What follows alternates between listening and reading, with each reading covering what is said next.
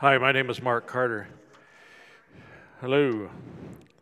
We're reading from Colossians chapter 1, and we pick it up partway through. The ESV has this reading, all one sentence. So we pick it up. And so, from the day we heard, we have not ceased to pray for you, asking that you may be filled with the knowledge of His will in all spiritual wisdom and understanding, so as to walk in a manner worthy of the Lord, fully pleasing to Him, bearing fruit in every good work and increasing in the knowledge of God, being strengthened with all power according to His glorious might, for all endurance and patience with joy, giving thanks to the Father who has qualified you to share in the inheritance of the saints in light.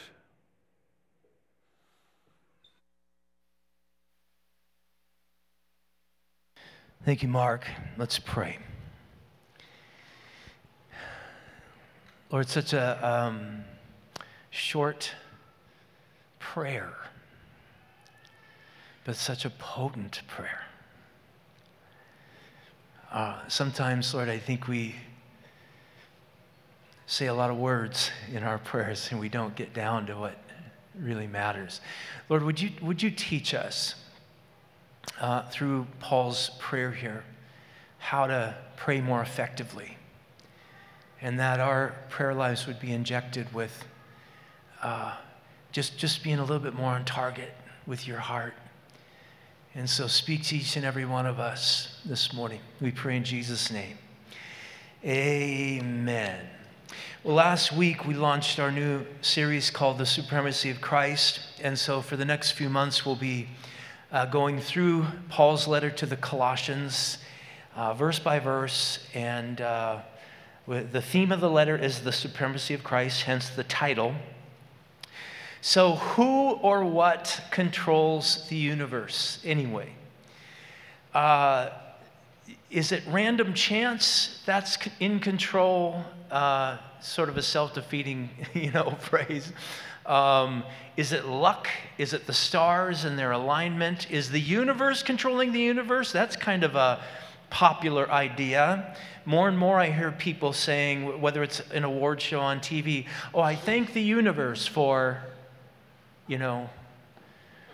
And I looked at an article on this uh, this week four easy ways to let go and trust the universe. And so here's, here's what the article said, a little smidgen of it. Trusting the universe is essentially a mindset shift. Your ego will say, but what if this way of thinking isn't true? And to that I say, what does it matter, even if it isn't? You can't control life anyway. Might as well delude yourself into happiness and joy while you're here. Who's winning? The skeptic who's miserable and living in fear every day, or the blissed out, ignorant person? So, in order to fully hand over the wheel to the universe, you need to be over in the passenger seat. It's much easier for the universe to give you what you want when you aren't fighting your own self and trying to control every second. So you get the idea, right? So, so in this person's mind, the universe is, is personal uh, and sovereign over their life. And the universe is powerful and controlling, and it's able to give things and to withhold things. And so surrender to it, work with it, and it'll the universe will give you what you want in life and what you want for your life. Fight against it, and then it's going to withhold the things that you want. That's the idea. It's, it's really the very definition of idolatry. Uh, idols are simply created things. The universe is a created thing. And so, idols demand sacrifices.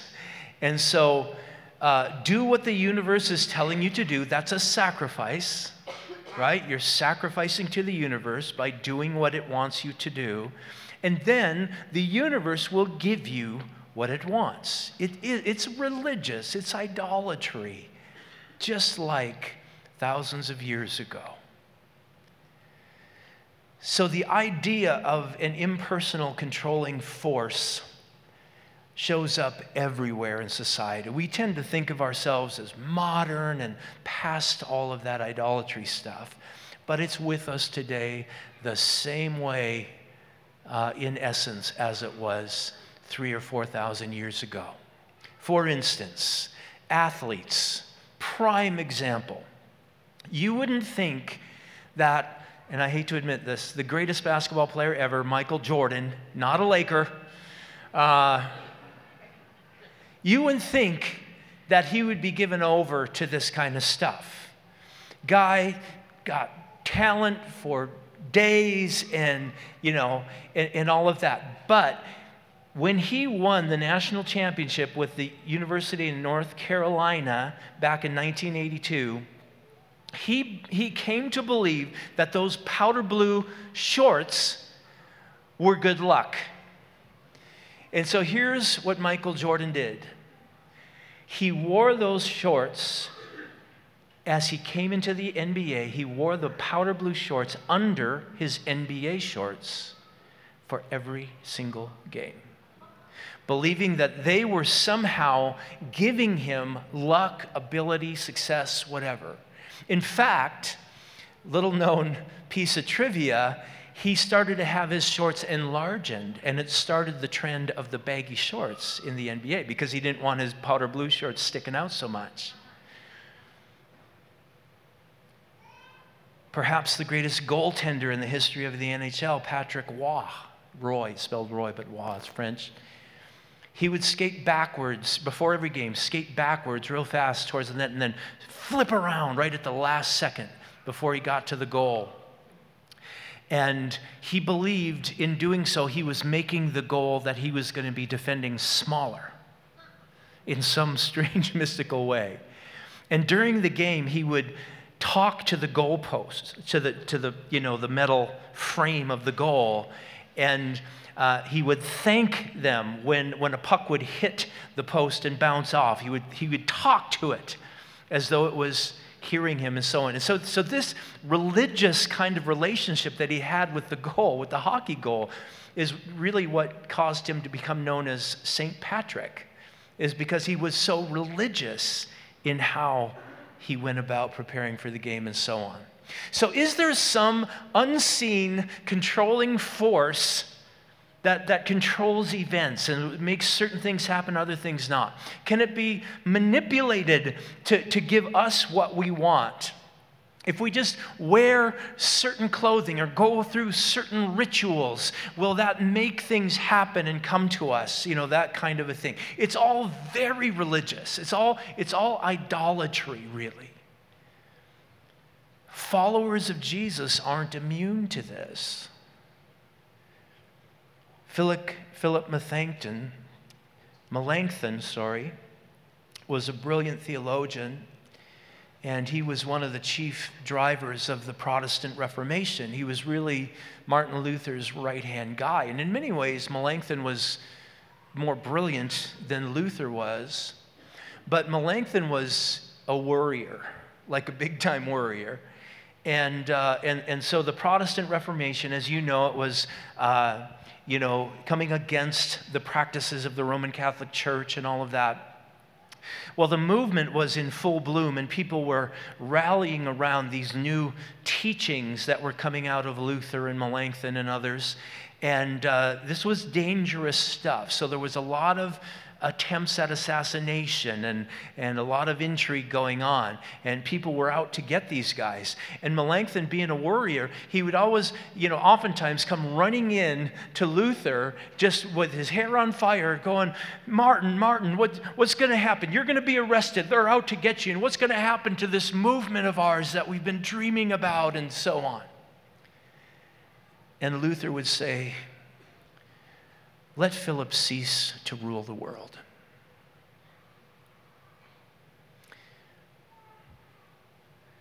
you're not ruling the world, Philip. You see, Scripture presents Jesus Christ as the sovereign over the universe, the things that we can see and the things that we can't see, that He has absolute power over all of it. All things were created through Him, all things were created for Him, and all things are being upheld by Him. Therefore, fear and worry and panic are incompatible with our belief in his sovereignty. Fear and worry are the, are the fruit of believing that Jesus isn't sovereign over all things. Things are going wrong in my life. Apparently, there's no one behind the wheel right now. We can begin to feel and think, I better take control somehow. I've got to worry. That worry kind of gives us some kind of a sense of, you know, I'm, I'm engaged in helping fix this thing or whatever. But, but our sovereign king says to us, for instance, in Matthew 6:25, do not be anxious about your life. That's coming from the one who controls it all. Don't be anxious. Peter wrote in 1 Peter 5 7, cast all your anxieties on him, the sovereign one, because he cares for you. The sovereign, omnipotent Lord over all things, seen and unseen, he cares for you and he wants to carry the, the weight. So let Greg cease to rule the world. You can put your own name in that phrase if you're a worrier. Jesus Christ is sovereign over all things. He's in complete control. Cast your cares, your anxieties upon him. You see, uh, hymn about 100 plus years ago. What a friend we have in Jesus. All our sins and griefs to bear. What a privilege it is to carry everything to God in prayer. Have we trials and temptations? Is there trouble anywhere? Our precious Savior, He is still our refuge. Take it to the Lord in prayer. When we're weak and heavy laden, encumbered with a load of care, we should never be discouraged when we take it to the Lord in prayer. Oh, what peace we often forfeit, what needless pain we bear. We should never be discouraged when we take it to the Lord in prayer. That's the idea. Well, in our passage, we have the Apostle Paul now in prison in Rome, and Epaphras, who got saved in Ephesus through Paul's ministry there. Remember, Paul was in Ephesus for three years on his third missionary journey. And uh, out of the ministry in uh, Ephesus came church plants. People would get saved in Ephesus and go off to their communities and begin to start churches and preach the gospel and so on. So, Epaphras is likely the pastor of the Colossian church, at the very least, one of the prominent church leaders there in Colossae. And Colossae was a, a, small, insignificant town at this time. So Paul's writing to a small church in a small town. He didn't plant the church. As far as we know, he had never visited the church. But he's heard about the church.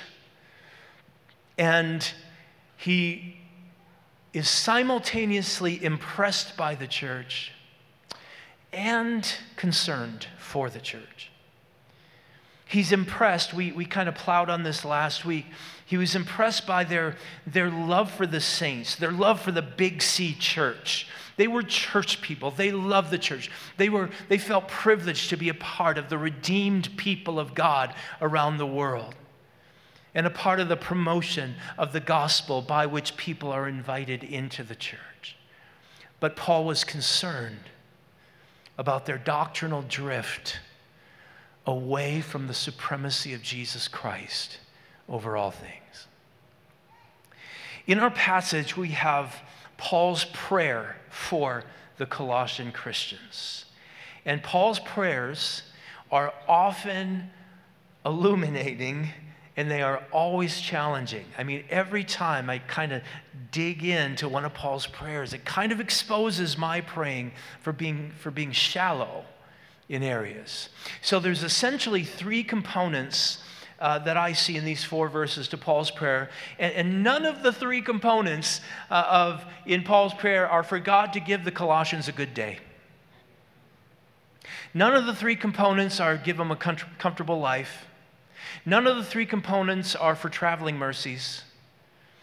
No, no, nothing necessarily wrong with, with asking those sorts of things. But perhaps there are other things we can ask that get deeper and closer to the heart of God. There are some prayers, I believe, that are absolute bullseyes with God. That it's a yes, yes. I think Jesus, this is just my own speculation. He is the mediator, the one mediator, mediator between us and God, the man Christ Jesus. So he mediates, he receives our prayers. And, and, I think Jesus takes and he, he makes them acceptable. He, he brings them to the Father. And we pray, uh, Lord, just give us a good day. And Jesus takes that prayer and says, okay, a good day. Good day. Well, that's a day that I work in your life. So I'm going to go ahead and bring some challenges to your life today. And and, and, a good day is a day that you grow in your faith. And so, yeah, I'm going to give you a good day by bringing you some challenges. Or we ask for traveling mercies, and the Lord goes, I'm going to go ahead and have you miss that flight.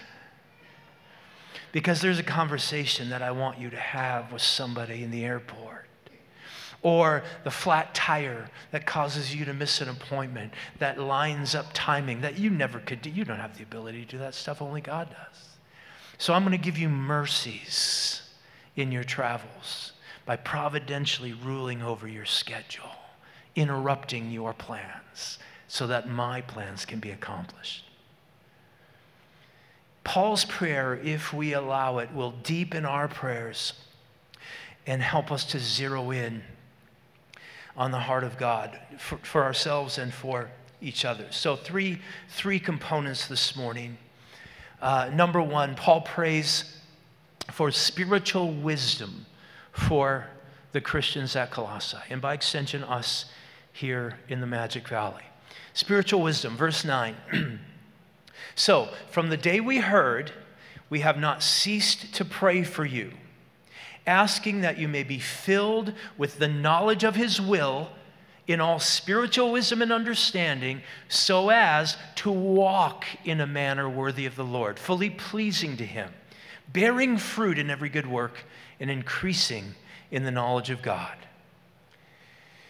So, so when you become a Christian, and, and maybe that'll happen for some of you this very day, when you become a Christian, you get everything you never knew you always wanted. It's the strangest thing. You didn't, you didn't realize that this was, a, this was the ache and the hunger of your soul, but then you get it, you receive Christ, and you go, oh, this is what I've wanted all my life. You thought the meaning of life and satisfaction in life would be found in seeing your own will be done, getting what you want, your own dreams fulfilled, and so on. And, and so the idea of surrendering our will to someone else to live for their pleasure, well, that's, that seems repugnant. I mean, that, that seems ludicrous, really. How can living for the pleasure of, of another be anything than, other than some kind of slavery? I mean, now, of course, the answer, simple answer to that, it depends on who the other is. But I'll tell you what, if you live for and exist for the pleasure of your spouse or your boyfriend or your boss or your parent or your friend or even yourself, it's not going to go well eventually, guaranteed. There's one person, however, who claims that if you live for him and his pleasure, you will find what you never knew you always wanted. You will not only find the meaning of life, you, you will find life. This is what Jesus meant when he said in John 10 39, if you cling to your life, So if, if you bend your life around your will, seeking your desire, fulfilling your dreams and your passions, if you cling to that, you're going to lose it. But if you will give up your life for me, you'll find it. So counterintuitive. The first component of Paul's prayer for the Colossian Christians and for us is that we would be filled with the knowledge of His will for us. His will. So, this knowledge of His will will be comprised of two components spiritual wisdom and spiritual understanding. So, that happens, obviously, in the realm of the mind in the heart, our internal uh, environment. And so there's a lot of scripture that kind of take us to that understanding. Here's a, probably the most famous one Romans 12, 2. Do not be conformed to this world, but be transformed. That's the Greek word metamorphosis, right? The caterpillar to butterfly, the metamorphosis be transformed. How? By the renewing of your mind. That, now here's what happens when our minds are renewed that by testing you may discern what is the will of God, what is good and acceptable and perfect. So, the will of God, filled with the knowledge of the will of God. How does that happen? Through the renewing of our minds. Our minds are renewed. We're not being squeezed into the world's mode, the world's philosophies, and, and, and all of that kind of stuff. We're being transformed by dwelling upon primarily Scripture. Primarily.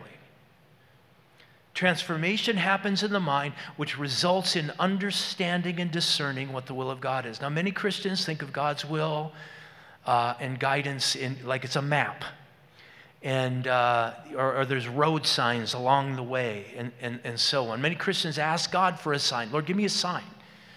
Um, or they think of the Bible as a, like, a, like a spiritual roadmap. And those, I mean, those metaphors are maybe a little bit true, but they fall short. In one of his books, J.I. Packer, who just, oh, a year, a little more, went to be with Jesus, great theologian, um, he, he illustrated, you know, the knowledge of God's will this way.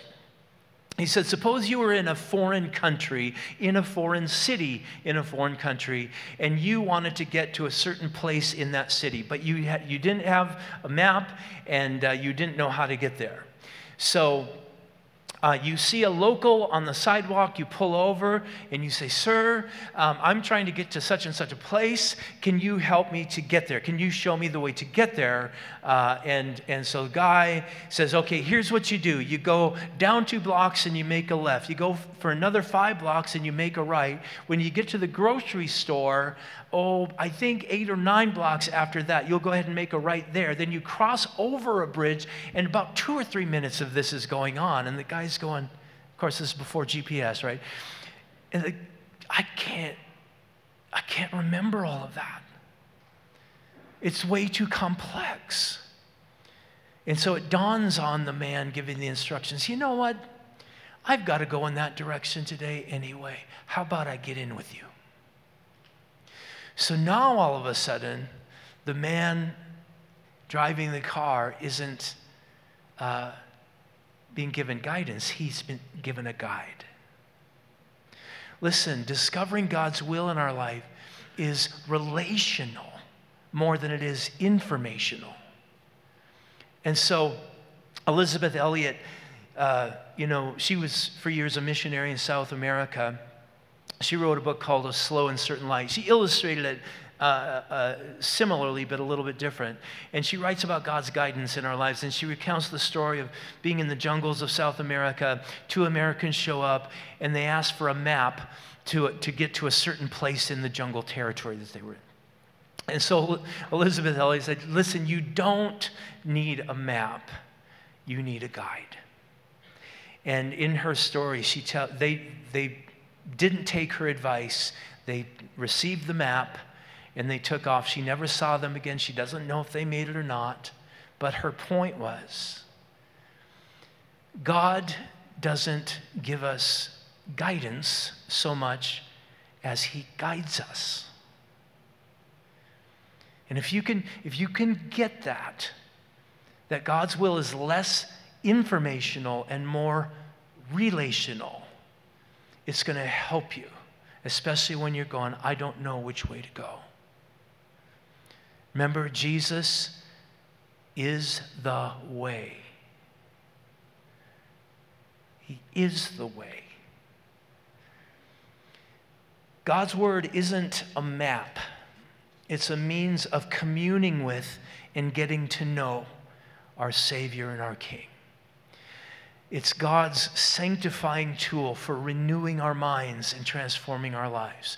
And so Paul alludes to this in our passage in uh, Colossians 1 9 again, asking that you may be filled with the knowledge of his will in all spiritual wisdom and understanding, so that or so as to walk in a manner worthy. So, so you're receiving from the Lord, you're communing with the Lord, and now you're walking in the center of His will. The decisions you're making, your desire is to please Him, and you find yourself not going, Oh God, should I go this way? Should I go that? Give me a sign, give me a sign. No, it's Lord, I trust you. Lord, I'm with you. Lord, I lift this up to you. True knowledge of God in spiritualism understanding will manifest in your walk, in your life. It'll make its way into your words, your attitudes, your actions, and your decisions. Guaranteed. His will will be manifest. So Paul prays for spiritual wisdom. But secondly, he prays for spiritual power spiritual power. Verse 11, being strengthened with all power according to his glorious might for all endurance and patience with joy. so, you know, I love pressing into these prayers because they're surprising. So, so, spiritual power. We want power. When I first became a Christian, I remember being warned on more than one occasion by well meaning Christians to not pray for patience. Anybody ever been told that? Don't pray for patience. Okay, quite a few. Have any of you shared that advice? Go ahead, admit it. Sinful people, bad advice. they told me that they had made the mistake of praying for patience and it resulted in, in a litany of circumstances and, and, people coming into their lives to test their patience. And I thought, whoa, because I'm a young Christian, I'm going, wow, thanks for telling me that. Thanks for the heads up. You know, don't underestimate or don't under any circumstances pray for patience. Got it, check. Put that into my discipleship. Don't pray for patience. Well, after reading the Bible and studying the Bible for a bit, I began to realize that, well, patience is like a really valuable thing. You know that saying, patience is a virtue? It is. It's a virtue. And yet, well meaning Christians were trying to give me what they felt was like a, a tip for newbies, right? Like, here's a hack for the Christian life don't pray for patience. But here we have Paul praying that the Colossian Christians would be strengthened with God's power, not so that they can preach a fire sermon or perform some crazy miracle, but so that they can have endurance and patience.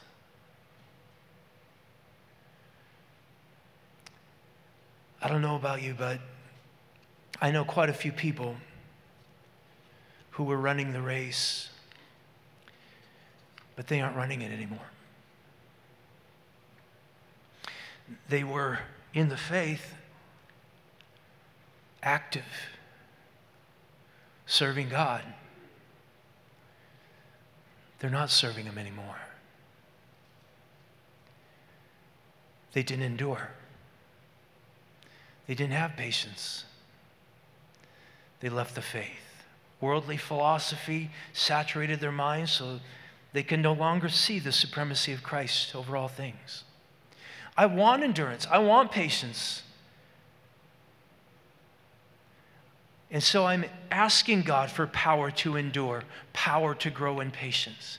However, you do that, God, in my life, however, you grow that in me, go ahead and do it. And notice that when God empowers us to endure and to be patient, He gives us joy with it. Did you catch that in verse 11? Being strengthened with all power according to His glorious might for all endurance and patience with joy. So it isn't just grueling uh, trials, trouble. Oh, I know I need this. I know God sent it. Got to endure it. No, it's Woo! Lord, you are at work in my life. And this is, this is a hard thing, but man, Lord, you are speaking to me. Your presence is with me. I am, I am standing on the promises of God. The work you've begun in me, you're going to complete. You're the sovereign over my life. I've got joy in the process.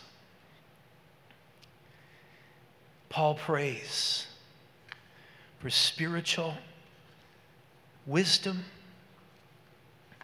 and he prays also. What was it? What's my point? Somebody help me. Power. Thank you. and lastly, he prays that the Colossians would be filled with spiritual gratitude. Verse 12 giving thanks to the Father who has qualified you in the inheritance of the saints in light. Now, this isn't Paul saying, I'm giving thanks to the Father for you, although Paul does that. This is Paul praying for them that they would be continually giving thanks to the Father. Primarily because they have an inheritance with the saints in light. Don't, don't be so blown away, Jesus said to the disciples, that you've gone out and cast out demons and, and, and you know, miracles have been done through you. And don't be so fired up about that. I tell you what, you can be fired up about that your name is written in the book of life. It's a source of continual gratitude. It ought to be. Well, Paul understood that not only is it right that gratitude is, is ever on our lips for God, for giving us a share of the inheritance in the saints in light, but he knew that thankfulness is really the secret to a joyful life. And Paul talks about thankfulness a lot. You see, thankfulness is the soil in which joy thrives. Thankfulness is not something we're to engage in, in, in, merely when times are good. We especially need to be thankful when times are not good. And it's when we face our own trials and tribulations that we, we, we are most needful of carrying gratitude through those times. Why? Because if we don't, we will succumb to a, a, a, a dark, uh, thankless spirit, and our joy will be robbed. And the, the impact of that trial will be in many ways negated. We'll get embittered about things, we'll get discouraged over things, we'll get caught up in petty grievances against people. We'll think the fight is against flesh and blood. All that stuff will, will, will be sucked into because we're not being grateful. We're not practicing gratitude. Gratitude lifts us above the fray into an environment where joy just flourishes like a plant in the sunlight. My wife was pointing out to me the other day look at that plant in our house. Plants don't always do well in our house. But there's a plant in the corner of the dining room. Look at that plant. It's happy, it's joyful. It's just sitting there going, whoa, I don't know about those other, what they're so grumpy about. I feel good. Gratitude is the soil where joy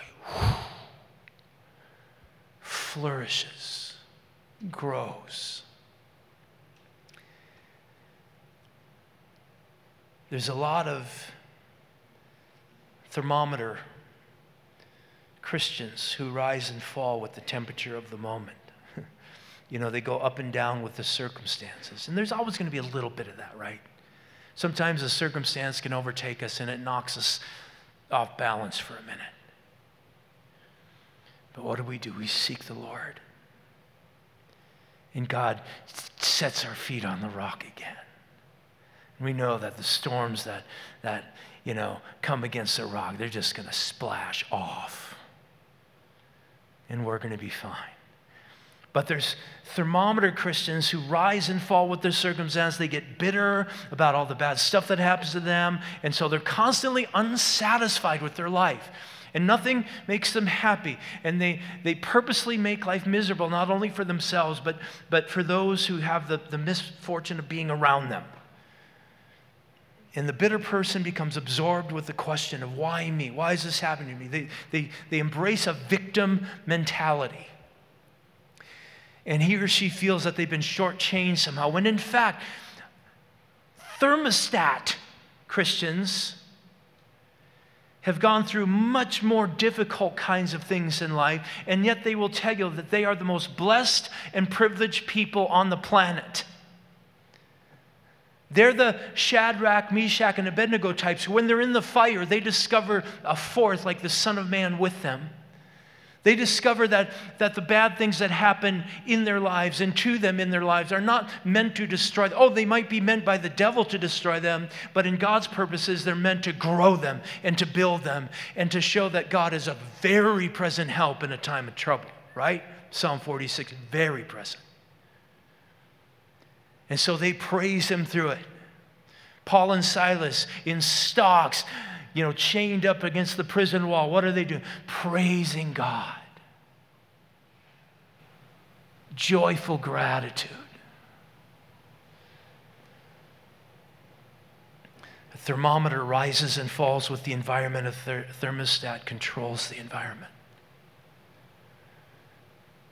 When you decide that you're going to be thankful always for all things, that thankfulness is going to control the spiritual climate of your life, of every room you walk into. People are going to see something in you so powerful. You say, Well, I'm not even a follower of Jesus, and things haven't gone, been going well for me. What do I have to be thankful for? Well, at least this God has allowed the frustration of this life to bring you to a place where maybe you're beginning to realize your need for Him. Is it possible that Jesus is the very one that you never knew you needed the whole time through your life? The Bible says He is. Let's pray.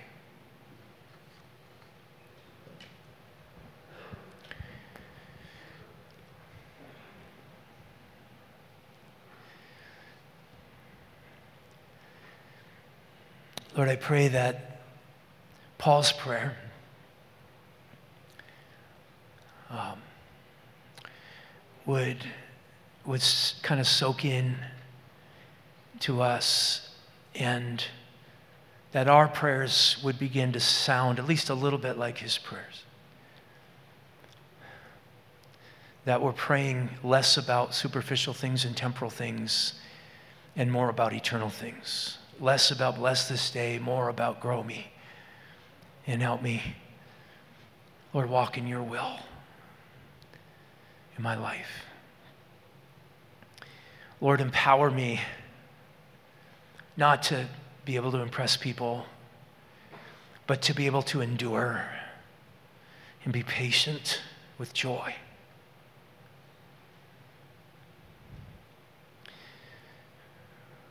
Lord, let gratitude be not something that happens just in high moments in life, but Lord, present in every moment, good and bad. So that our lives could become more steady and faithful, Lord, for you. Less up and down with the moment that we're in, more steady, strong, stable, rooted and grounded in you. Lord, for those who have not come to the place where they've surrendered their will to yours, they've given up, taken their hands off the wheel of life, and, and said, Lord, you take over.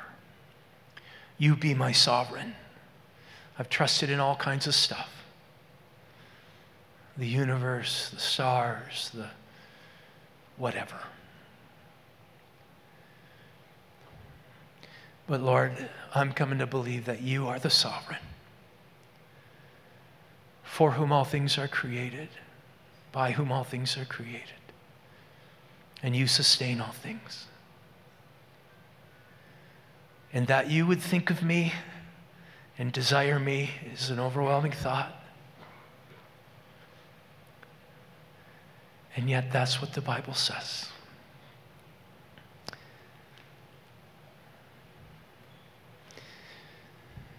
in this moment of prayer before we go to the table together, I want to give those of you who have yet to say yes to Jesus Christ and yes to God's offer of eternal life through faith in Christ.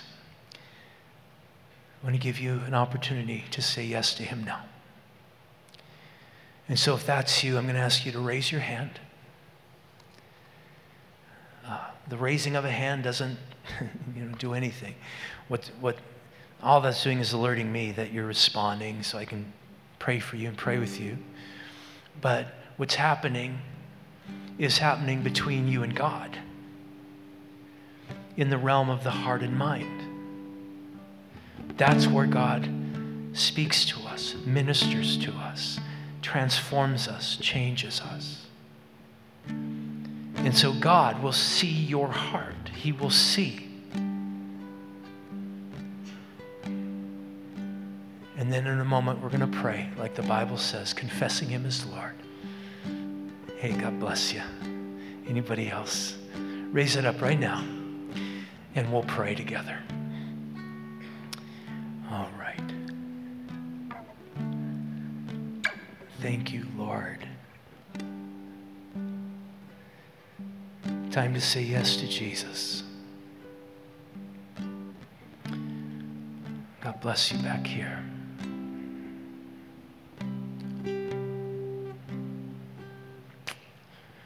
All right. Those of you who raised your hand, pray this prayer. Repeat it after me. Say, Lord Jesus, I believe in you that you are the King of Kings, the creator of all things, who became a man and died on the cross for my sin. And I believe that you rose from the dead.